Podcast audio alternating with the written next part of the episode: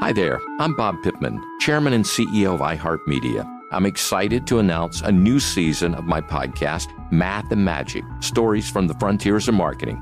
Our guests this season show us big risk can yield big rewards, like Rob Riley, the creative head of one of the world's leading advertising firms. I try to create environments where anybody can say anything without any judgment.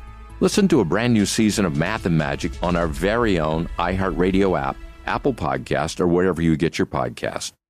If you want to level up your marketing and business knowledge, look no further than the Marketing School podcast, hosted by Neil Patel and yours truly, Eric Siu. It is the #1 marketing podcast on Apple and number 15 on business in the United States. Now, if you want to listen to interesting conversations with operators that have been there, done that, also with other interesting guests, then listen to Marketing School every weekday on the iHeartRadio app, Apple Podcasts, or wherever you get your podcasts.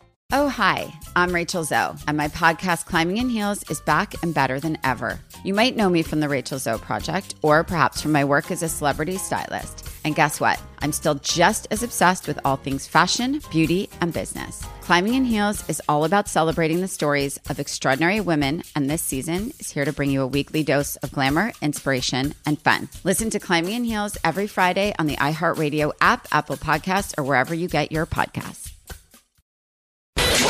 Follow the money. That's what I always say. You always follow the money. Yeah. This is Follow the Money with Mitch Moss and Paulie Howard on VSIN.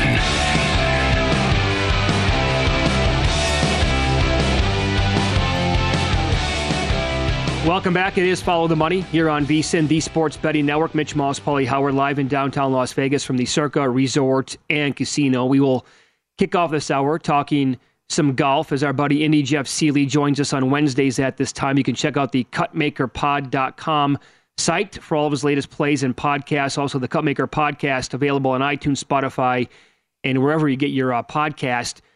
Jeff, thanks for popping on again today. Before we get into the Texas Open, I want to ask you, because next week at this time, we're going to be talking All Masters, right? And you are slated next week to talk to Cam Young's new caddy on your podcast, which is just tremendous. Great get for you.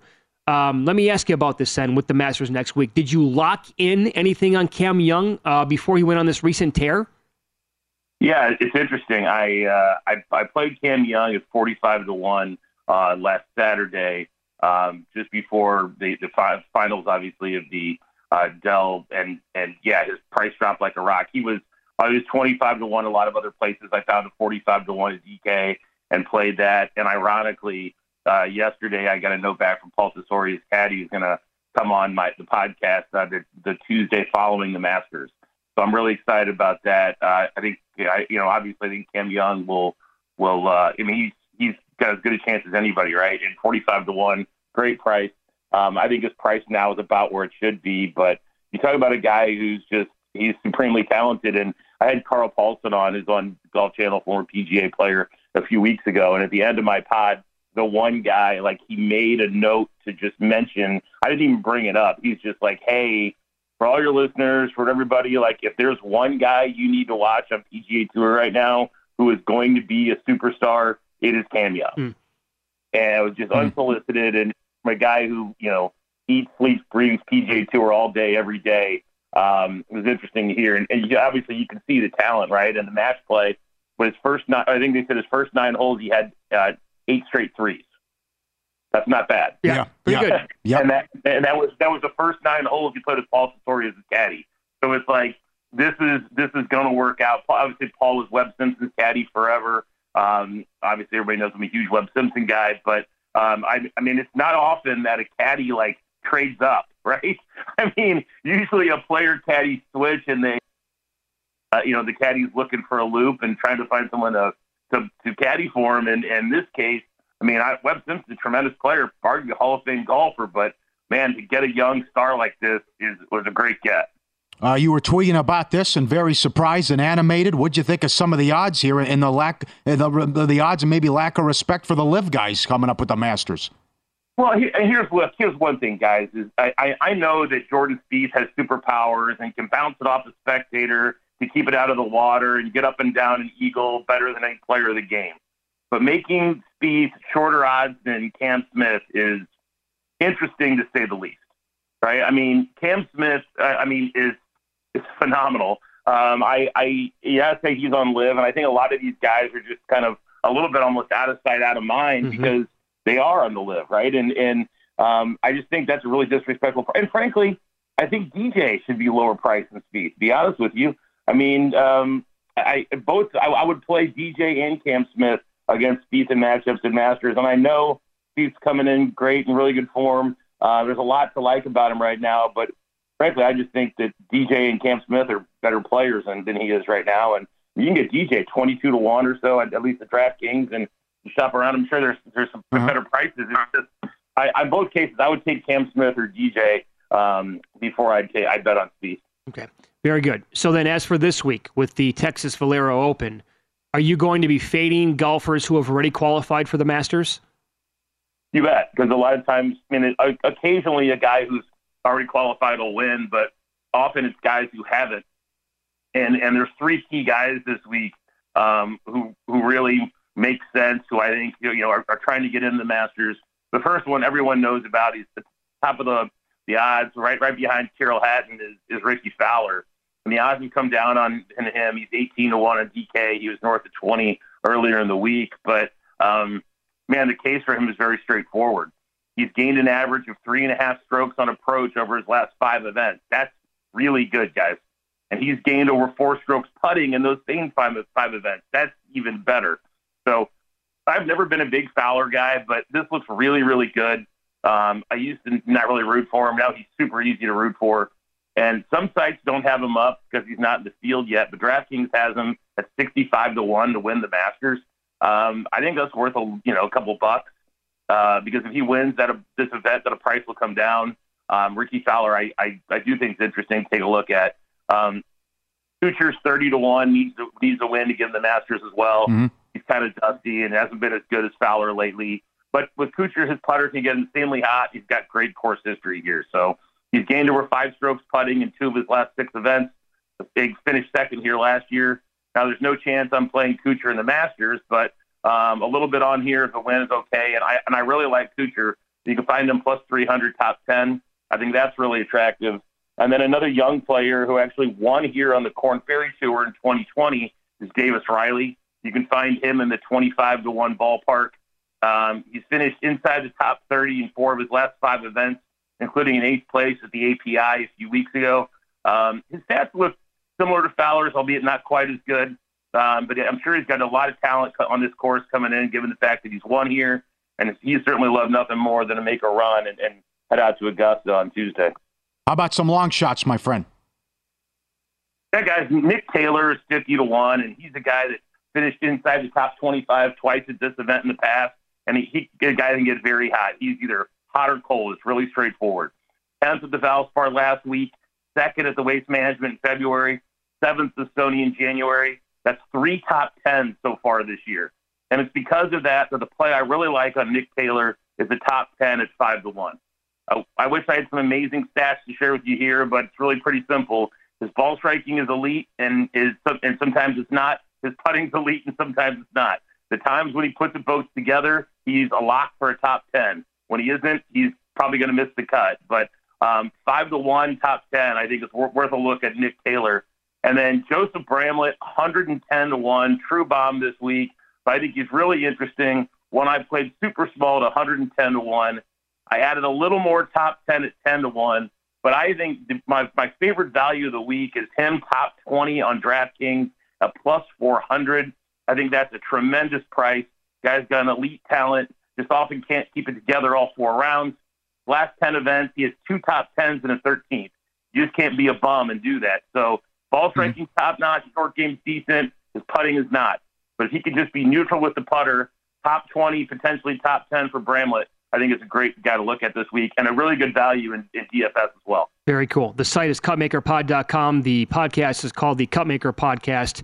And get all the plays there as well, updated with the live odds during these events. And again, Cam Young's caddy will be on the Tuesday after the Masters for your podcast. Jeff, as always, man, thanks so much for the time today, and crush it this week. And I can't wait to talk to you next week before the Masters. Sounds great, fellas. Talk soon. All right. Thank you. There you go. One takeaway I wanted to share with people from the NIT last night, as Wisconsin lost 56-54, and they led 41-29 at halftime. So if you're a Red Sox fan watching the show on NESN, if you're a Cubs fan watching the show on Marquee today, or if you're a fan of any baseball team about to start tomorrow, or any fan of any team of any sport, it doesn't matter. Whatever your team you pay attention to the most, right? You're going to watch maybe 110 games this year, 120 games. You are going to know that team better than anything else. And so I watch a lot of Wisconsin basketball. I'm from there. So that's a team that I've always watched. And it's been kind of the same thing for 20 years. And this year was no exception.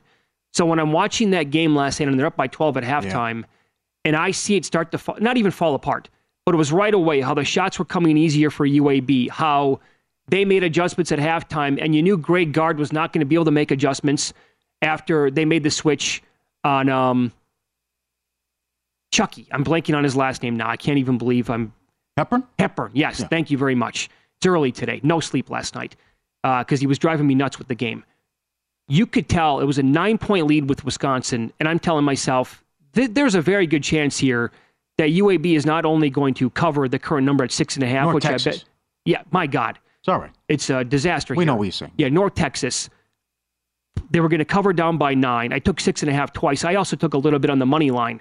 It's like I watched this team play game in and game out, year after year. You could see it falling apart, and that's exactly... Now, you could say, well, Mitch, it was a nine-minute scoring drought. Is that ever going to happen? Yes! It's Wisconsin basketball. It happens all the time. Yeah. I mean, as I tweeted out during the game, they said it on the broadcast over and over. As the minutes were progressing, it's now an 8-minute drought for Wisconsin. It's now a 9-minute drought. I've heard that repeatedly over the years of watching this team. It's who they are. That's their identity. And there was a good chance that they were not going to cover the game and potentially lose it, and they did. Yep. I am from Minnesota, reluctantly. So I always would watch Wisconsin basketball. The one team was so refreshing with Kaminsky that made the Final Four. No, they were awesome. Up-tempo. It's like speed it up a little bit. You know, it's like you're right. Change the tempo. Change how you play. It's the same grinded out crap, unwatchable. Can't do it. And of course you had the announcer jinx too. I mean, it was too good to be. This is flying over. Oh, boy, the total was 150. They had 70 combined at halftime. Yeah. They needed 45 and 46 points to go over for the game in the second half. How do you go 9 minutes without a point? Yeah. That's nuts. The last possession was hilarious. You take the ball. No, you take the ball. Yeah. It's hot potato time. Yep. Pass it a couple of more times. They're right below the basket. Couldn't get a shot off. Yep. Incredible job by the Mean Green, though.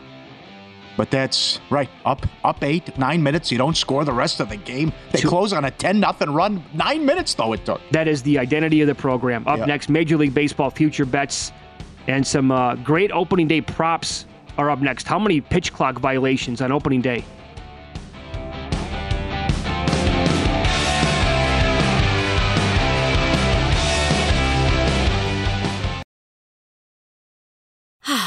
Spring is a time of renewal, so why not refresh your home with a little help from Blinds.com?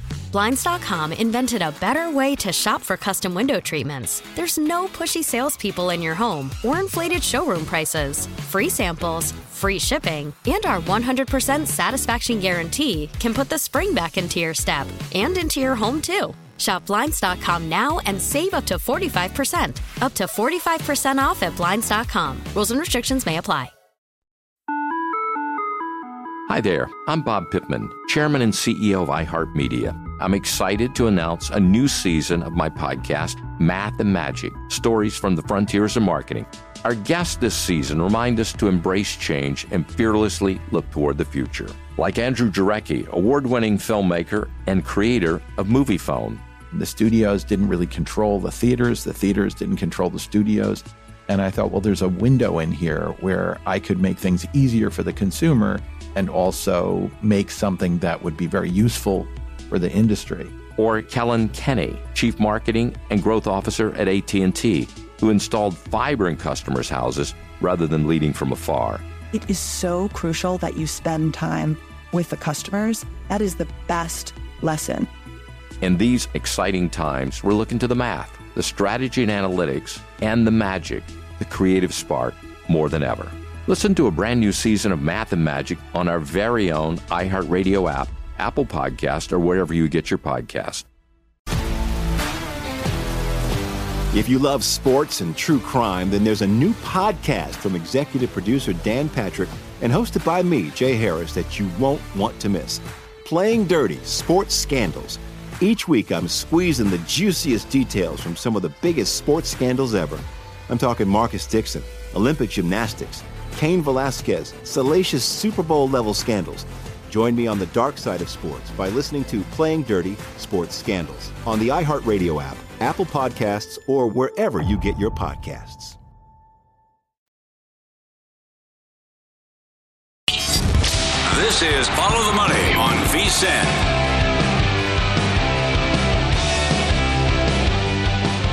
A lot going on. March Madness winding down, but everything else is heating up. Masters next week. NBA, NHL playoffs, draft, opening day tomorrow. VSiN Pro has you covered with our betting guide, Best Bets.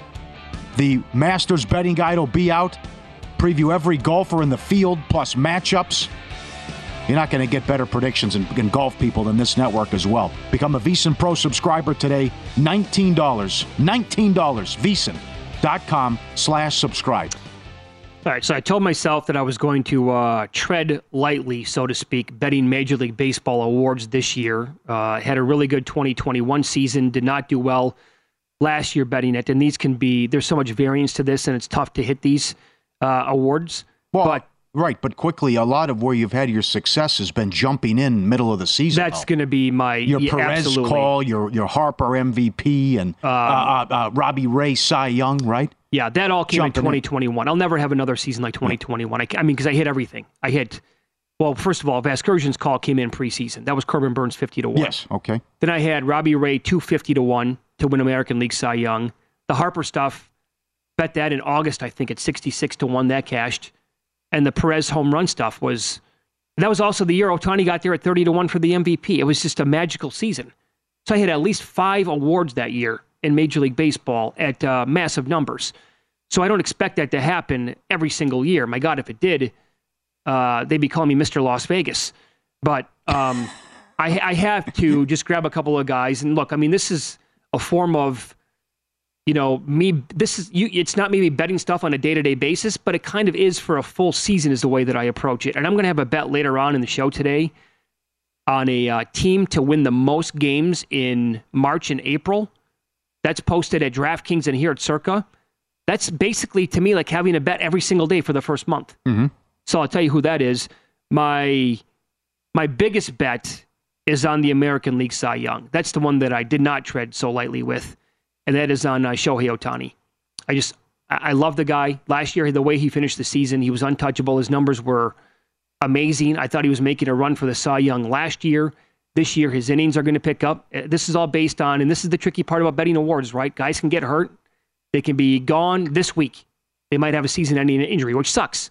But if this guy plays the full season and he stays in the American League, I think he's going to have a tremendous run here this year. And what we saw last year on the mound was only the beginning. People are blown away at the two-way, as they should be. But I think more so based on what he's done at the plate over the first 3 or 4 years. He was out for 1 year, obviously, with the injury. I think this year we're just going to see this guy completely shine. I bet him at 14-1. 12-1 I'm good with. Even 10-1 I would take a little bit of Shohei. It's every sixth day this year, not every sixth game or every Wednesday like it was last year. His stuff is just lights out. So that's my biggest bet for him to win the American League Cy Young. The most strikeouts, I took Zach Wheeler for the Phillies at 50-1. I'm surprised he is this high because when you look at his track record, you go back a couple of years ago, he did strike out 247 batters. Now, here's the deal with most strikeouts. This prop should, or this market should be up throughout the year. A lot of these other markets I'm not going to bet because they're not going to keep them up throughout the entire year. Like, for example, most hits, not going to bet it. They don't keep it up for the full year. Most stolen bases, tough for me to find for a full year, so I don't get involved. But 2 years ago, again, he pitched 213 innings. And it takes a guy who's going to throw a lot of innings. Now, he does have an injury history. That goes back quite a few years. But he struck out 10.4 per nine that season in 2021 when he had 247 strikeouts. It was 163 last year, and the innings were down to 153. But you go back before the pandemic, he threw 195 innings and 182 innings. If he can touch 190 innings again this year and strike out close to 10 per 9, he'll be in the mix. That's kind of what it takes to me. And at 50-1, I thought with the guy and that pedigree, I thought Zach Wheeler was probably a pretty good bet. So I placed that. The most pitching win, same number, I took Christian Javier with the Astros.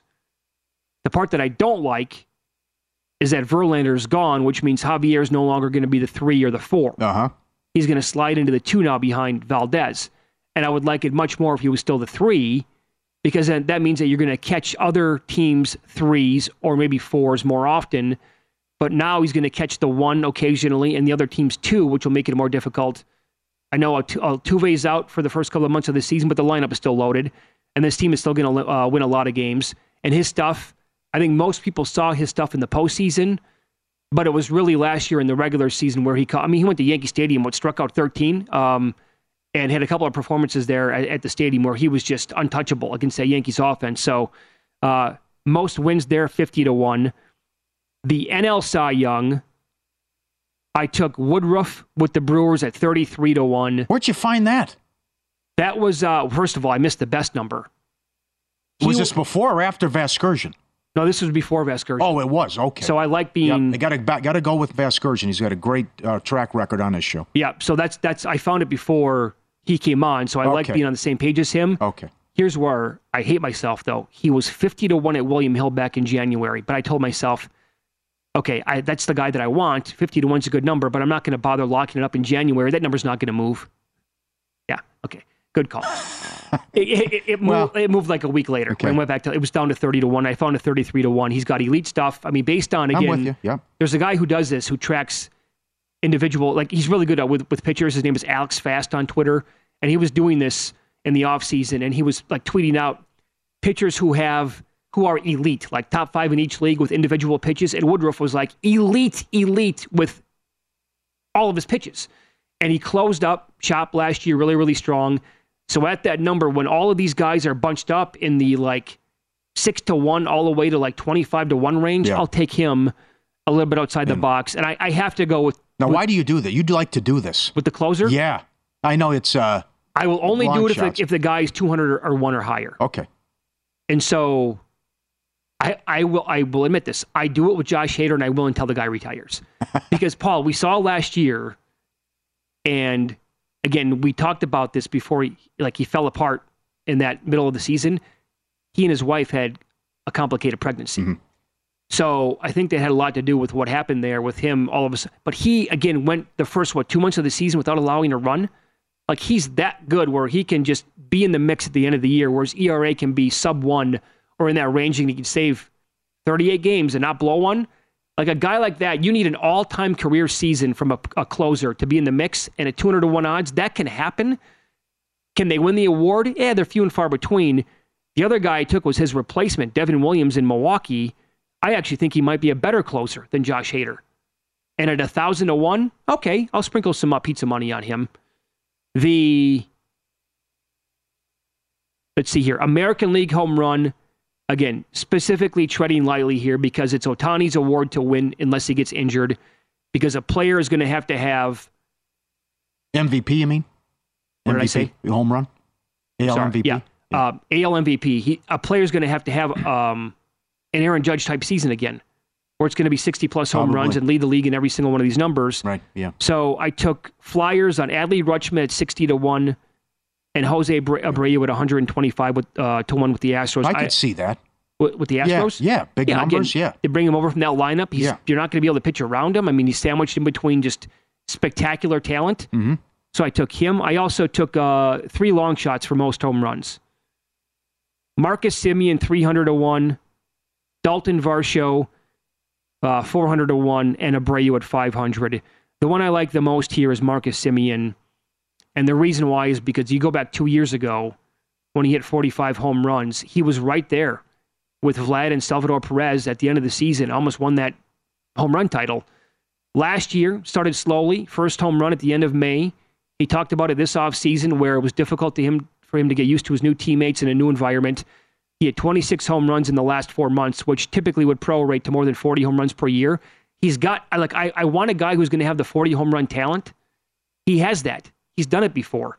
He's in his early 30s, and in that ballpark again with a decent lineup, I think that Simeon at 300-1 was definitely worth a bet, in my opinion. So there you go, some of the stuff that I'm entering the season with. Okay. And again, throughout the season, that's the time to pay attention to this stuff. Yes. What do you think it looks like tomorrow? There's some creative props. Pitch clock violations over under 8.5. Wow. Batter's box violations 4.5. I mean, I think the gut feeling on that is that set the tone early and let's go, guys. Get in here. This is how it's going to be. The pitchers. I mean, both overs. 8.5 is a big number, though. Yeah, right. Dave Martinez is the favorite to be the first manager fired as well. Shelton is 6-1. Hinch is 7. Bud Black's 9. Boone's 12-1. Okay. Yeah, Boone 12-1, huh? Yeah. I don't think that's going to happen, though. Okay. Yeah. What do you think about 8.5? That is a big number. Yeah. But that's you might see the umpires try to be in control early. We'll talk NFL. Yeah, with Trevor Sikkema from Pro Football Focus up next. A really good football team solved a potential issue at one position this month. What does that mean for the draft?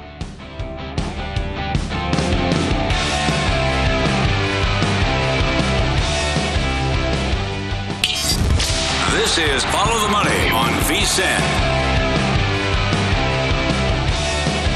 NHL playoffs around the corner. Whether you're rooting for your team or betting on your favorite player, DraftKings Sportsbook has you covered for all the NHL action. Right now, new customers can place a $5 pregame moneyline bet and get $150 in bonus bets if your team wins. Join the action now, DraftKings Sportsbook. Download the app, sign up with code VSIN, promo code VSIN.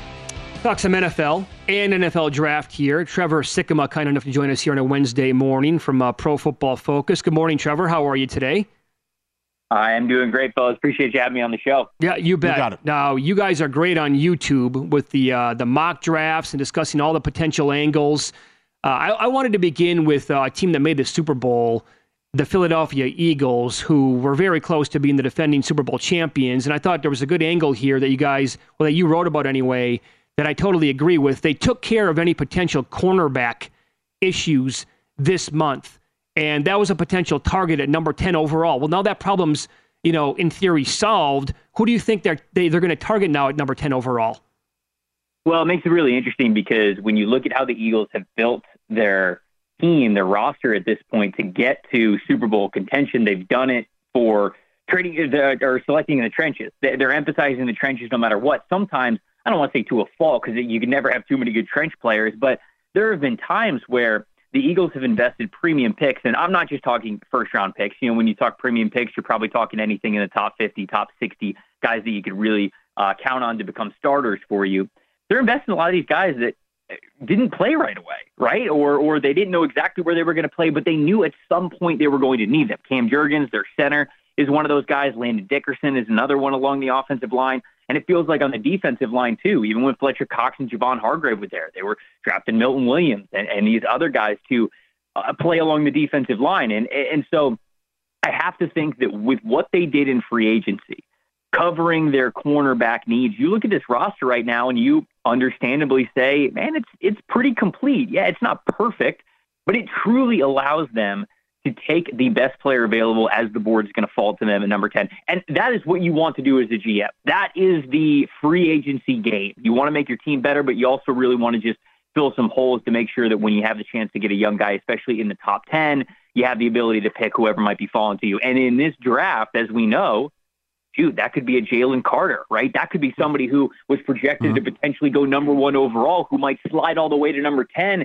And because the Eagles no longer have to say, oh, we got to take a corner, look at our roster needs, Jalen Carter falls to him. They get to reunite him and Jordan Davis and Nakobe Dean on that defense. And so I just think the Eagles have done a great job of really rounding out their needs to pick that best player available at 10. You had him going 6. Is there any way Carter's still there, you think, at 10 or 11 or no? No, I still think that there's a chance. Although I would say when the news obviously came out of the warrant for his arrest and a lot more of the details of what happened in January with the car crash that he was involved in, or at least around, we didn't know what was going to happen, right? It felt like a Laramie Tunsil situation where it's like, whoa, okay, this massive off the field thing happens, and we didn't know how NFL teams were going to react.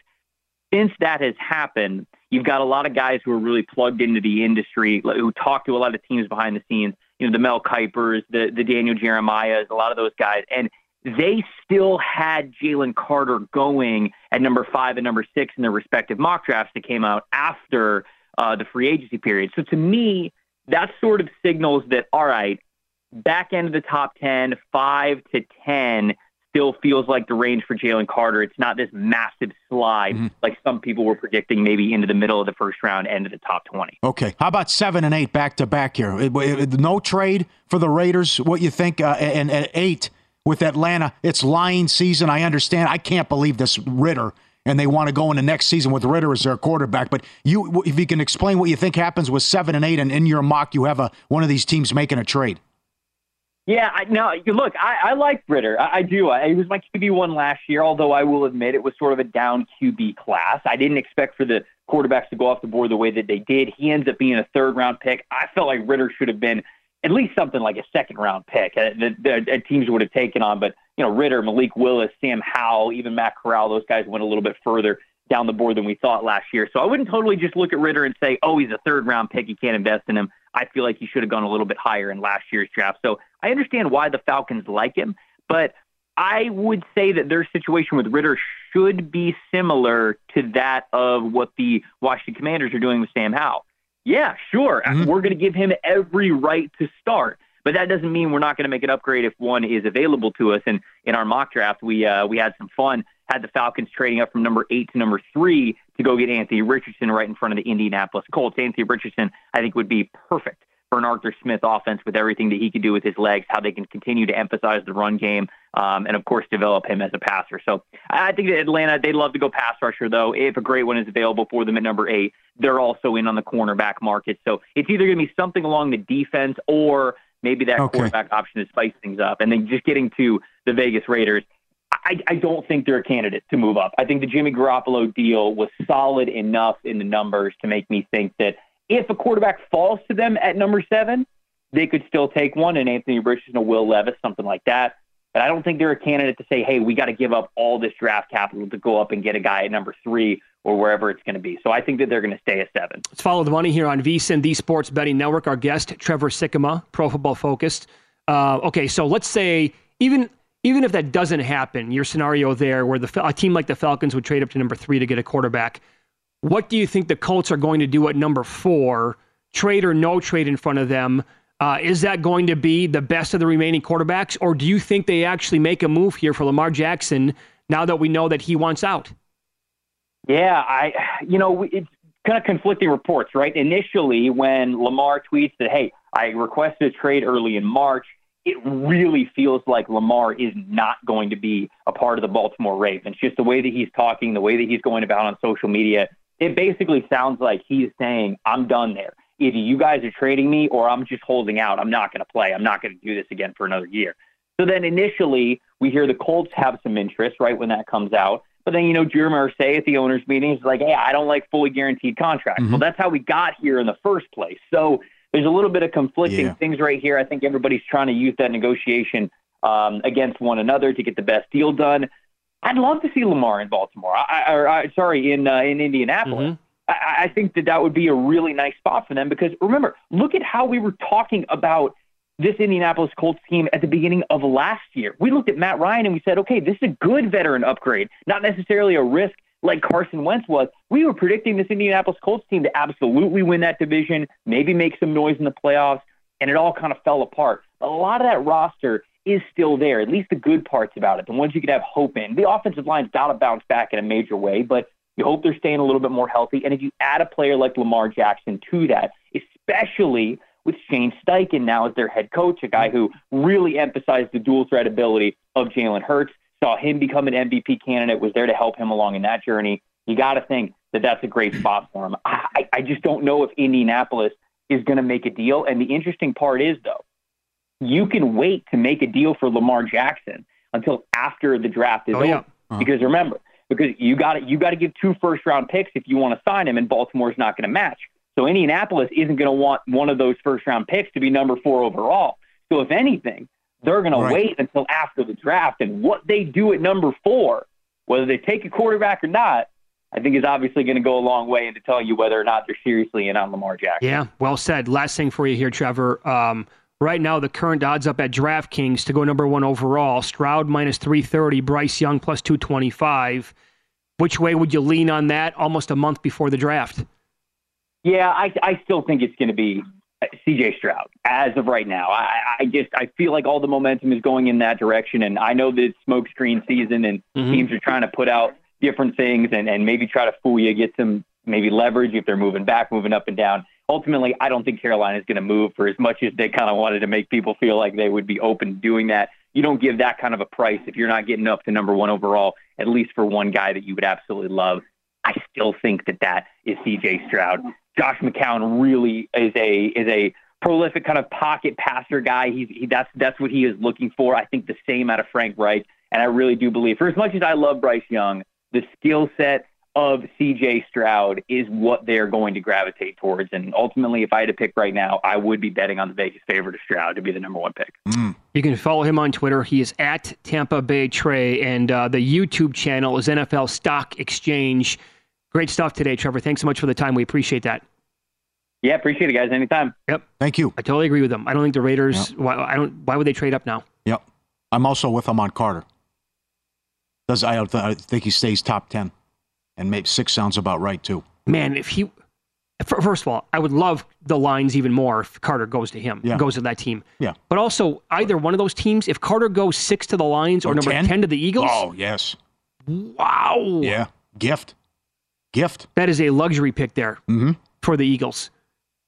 And he's right. Then he can tag team back up with Jordan Davis, who was, on pace to be really good last year, stopping the run. Tonight's NBA card is up next, and we'll grade regular season win totals with a week and a half to play in the sport. Here on Follow the Money, it's VSIN, the Sports Betting Network.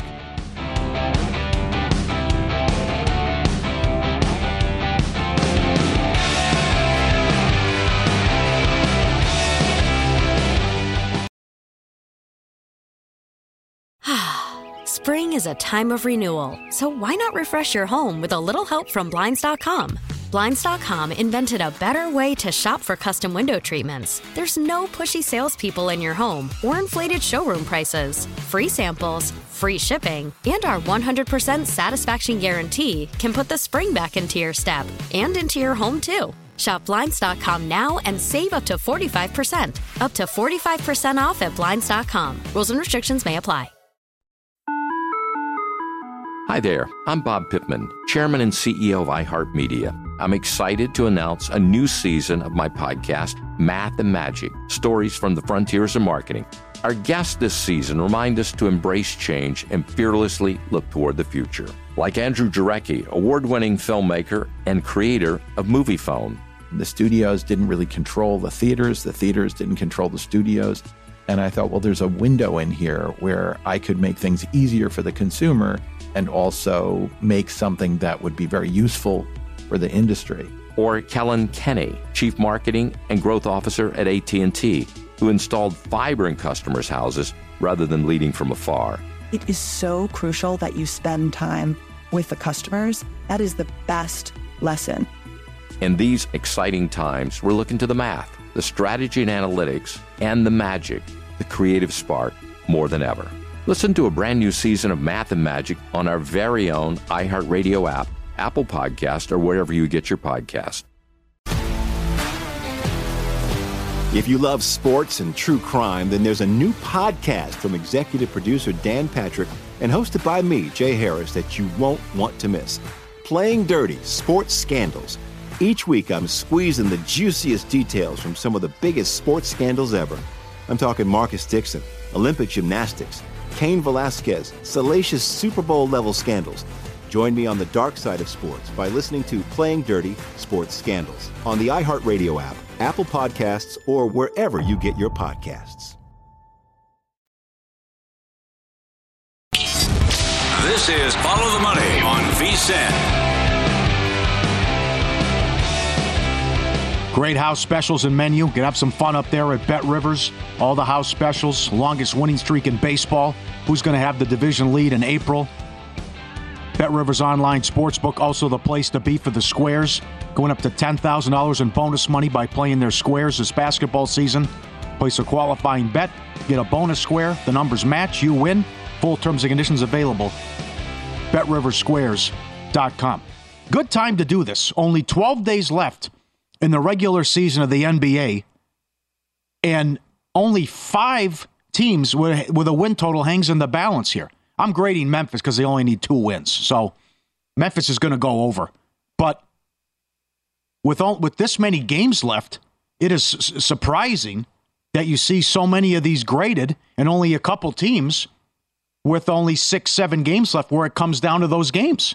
So some of the biggest movement we had was on the Hornets under. And a lot of people who cover the sport, and I respect, said, pound that under. It's easy. And they were right. From 36 down to 33.5. And it was a horrible year for Charlotte. And that cashes. The Cavs over. 42.5 up to 47. That was a winner. And they could be dangerous come playoff time. But it's also interesting, what seed are they going to get? Could be dangerous. Yeah. Well, I would like them even more, though, if they could get Boston and avoid Milwaukee until the possible conference finals. Yeah, so if they could get the 3, they'd be looking at maybe a Brooklyn type there, right, or Miami. Tough loss last night, but they did sit people. But they did, yeah. But still, they could catch Philly, who has a tough schedule. Yeah, I think getting the 3 there, that means that in the second round that they would get probably the Celtics. That, to me, would be a much better path than going through the Bucks in round number 2. Right. Look at this Celtics team. Oh, boy. It's the exact opposite again of last year. Big-time issues. They were piping hot going into the playoffs. Yeah. Defensively, they were awesome. This year, it was offense right away, and now they're fading going in. Forget about you need it and you know, seeding and all that stuff. An 11-point favorite. Washington had been horrible. Yep. And they couldn't get a stop. So those two, that's where the bettors did well. Toronto over and Utah under. No good. Toronto 45.5 bet up to 48, and Utah 28 bet down to the Wembanyama sweepstakes. What a surprise this was with the Jazz, who fly over their win total. I think Utah is Exhibit A, right? Of now sports books leaving win totals up in sports throughout the entire season. Right. You could tell right away that it was not going to be as bad as what people thought. Right from the get go. Yep, that is true. And the emergence of Marketing, which nobody saw. Okay. These are the teams that are still undecided. And now, Houston should go under. They were 23. So it looks like they're going to go under. Mm-hmm. The Bulls were 41.5. They're going to make the play-in. They're playing well. I think they're 10-5, 10-6 since they got Beverly. And they have a huge game tonight against the Lakers. But they're 36-39. So the Bulls, unless they run the table here, the Bulls are going to go under. The Spurs. They're going to go under. They were 22.5. They have 19 wins. So they're going to go under. The Wizards, a big win last night. They were 35.5. They have 34 wins now. Can they get 2 more wins? Maybe. It's going to be a good sweat, though, now that they're out of it and they're not going to make the play-in. And the 76ers were 52.5. A little tricky. Yes, the schedule's tough, but you only need 3-4 more wins. 4 more wins, depends where you got it, but if you go by 52.5, going to be tricky. They get Dallas tonight. And they're only laying 4 or 5, which is surprising. They get Toronto on Friday. They then close at Milwaukee, Boston, Miami, at Atlanta, at Brooklyn. It's not an easy slate for them if you need them to go over. Yes. Everything else decided. Boston, over. Pacers, how about this? They were 23.5. Now, I know they're sitting people, and Milwaukee's a huge favorite. You didn't have Heald, Halliburton, and Turner the other night, and they handed the Mavs a gift, but they flew over their total. Cavs, as I mentioned, a winner as well. OKC, another one. They were 23.5 as well at some spots. They're a good chance they make the play-in. Flew over OKC. God, they're tied right now with Dallas after what happened last night. Oh, that was a bad loss. How about that? The Mavs killer and the Thunder killer in the same week, Charlotte. Right. Utah flew over. Bucks went over. Orlando over. Sacramento, another one. If they win tonight, they clinch a playoff spot. They were 35.5, and they have a 5-game lead over the Suns as Durant comes back tonight. And Sacramento is a 14-point road favorite in Portland. Oh, my God. The biggest question, I think, going into the offseason will be when people are talking about, like, to maybe win a division, make the playoffs, go over their win total, who will be the Kings of next year? That will be, like, one of the biggest talking points. It's going to be have to be a young team, right? I think the Pacers, just for people, like, spitballing, right? I think Orlando would be that team that could make a big leap next year. I could see that. Okay, yeah. Knicks, great job by Thibodeau and the Knicks this year. The opposite of what we thought and we expected from a Thibodeau team. Top 5 in offensive efficiency, middle of the pack in defense. An exciting team, maybe could win a first round. What was their win total? I'll grab it in a second. Okay. That's if we get Knicks and Cavs in the 4-5. Oh, boy. What a series that is. And as we told you yesterday, a couple of odds makers here in Las Vegas said between $2 and $3, the favorite on the Cavaliers in that series. The Knicks were 39. Okay, so they're going to fly over. Yep, Denver over. And again, Memphis only needs 2 wins to go over. The unders, Dallas, major disappointment. The Mavs were 48. They'll be lucky. I don't think they'll make the playoffs. They'll be lucky to make the play-in. Atlanta, 46. McMillan fired. Trae Young, head case. Problems with no matter every coach, it seems. And even though they got Murray, Nets didn't have a chance with the Kyrie business and the trades. They were 49. Charlotte, easy under. Golden State, easy under. They were 52. The road issues. And they were down 20 last night and came back to win and cover. Curry was awesome in that game. He had 39. Some of the passes he was making off the charts good. So that's about the Kings, by the way, maybe coming out of the Western Conference. How badly do they need a team like the Wolves to land at number 6 and not the Warriors? I wouldn't be afraid of them. But here's the thing, and here's why I might like the Kings even more. Nobody will make a case for them. Yeah. If it's Kings Warriors in round 1, you will not hear a single person on mainstream media say, "Give me the Kings." That's my projection. I could be wrong, but I think it's going to be, well, these are the champs. It's the playoffs. They'll turn it on. They're going to be too much. I think that'd be a mistake. How bad they are on the road, and how Sacramento's the number 1 offensive team. Yeah. Okay. And they Clippers were 52. No way. Detroit. They were 29. They have 16 wins. Not even close. Now you had injuries there as well.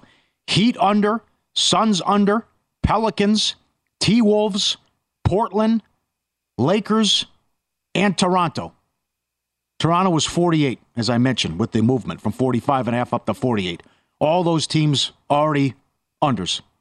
Those are your overs and unders, and only, again, was still 12 days left and 5-6 games. Yeah. Only 5 teams here come down to the wire. How did you do overall? On totals. 2-0. And you had? Mavs under, Portland under. I'm going to lose. I am going to lose. Yes, no, Knicks to make the playoffs. I bet no. I'm going to lose that. Okay. But also, I thought I had a shot here with Brooklyn to miss the playoffs.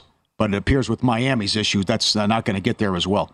But I had a chance. I thought things could go sideways. That lower half Brooklyn. Of the Eastern Conference. Right. But it's a fun night tonight. And more on a card coming up of the schedule. But again, everything, the West is just a mess with all this. And in light of the OKC loss and what happened last night. But the Lakers got to get this one tonight. They have to get it. I mean, they're catching the breaks that some of these teams are losing. And what's happened to Dallas and OKC. But the Lakers are favored on the road against Chicago. You got to get this one. Now with LeBron back, you have an easy schedule in April. And Paul, people are betting it that way too. Just because you need a game doesn't mean they're going to win the game or cover. It's just, there's an uptick here at one book in Las Vegas, moved to 2.5. Lane 2 pretty much, this is probably going to go up today. Why? Right. You are paying a heavy tax today on the Lakers betting this team. And it will. This number's going to go up today. Yep. So my recommendation to you here, if you like the Bulls, just wait. They've been playing well, and they just got them. You want to lay 2.5 right now with the Lakers on the road? I'm not. I do not. To make the playoffs at DraftKings, the Lakers are $1.50. To participate in the play-in, they're minus 380. And the other big news is Durant's back for the Suns. And they're only 5.5 against the T-Wolves, who have been playing great ball. But they're in the middle of this tough road trip. Are they going to go at Golden State, at Sac, and at Phoenix in a row and win all 3? Wow. Sure. Sure. What, first game back? But this is the crazy thing. You think it's going to click right away for the Suns? Well, it looks, but it looks like Durant's never missed time, though. When he comes back, he's been injured so much. But they're 5.5 tonight. Big game. Huge. I'd say the same thing. If you like the Wolves, wait. This number could go up again today. Yep. Minnesota at Phoenix, Lakers, Portland, Nets, Spurs, Pelicans the rest of the way. So kind of eases up now for Minnesota. An hour to go. More on the NBA card, and we'll get into win totals in Major League Baseball, division prices, playoff odds as well coming up.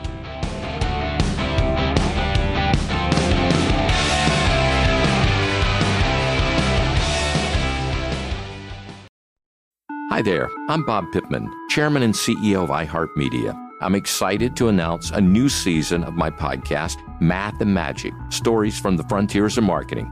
Our guests this season show us big risk can yield big rewards, like Rob Riley, the creative head of one of the world's leading advertising firms. I try to create environments where anybody can say anything without any judgment. Listen to a brand new season of Math and Magic on our very own iHeartRadio app, Apple Podcast, or wherever you get your podcast. If you want to level up your marketing and business knowledge, look no further than the Marketing School podcast, hosted by Neil Patel and yours truly, Eric Siu. It is the #1 marketing podcast on Apple and number 15 on business in the United States. Now, if you want to listen to interesting conversations with operators that have been there, done that, also with other interesting guests, then listen to Marketing School every weekday on the iHeartRadio app, Apple Podcasts, or wherever you get your podcasts. Oh, hi, I'm Rachel Zoe, and my podcast, Climbing in Heels, is back and better than ever. You might know me from the Rachel Zoe Project, or perhaps from my work as a celebrity stylist. And guess what? I'm still just as obsessed with all things fashion, beauty, and business. Climbing in Heels is all about celebrating the stories of extraordinary women, and this season is here to bring you a weekly dose of glamour, inspiration, and fun. Listen to Climbing in Heels every Friday on the iHeartRadio app, Apple Podcasts, or wherever you get your podcasts.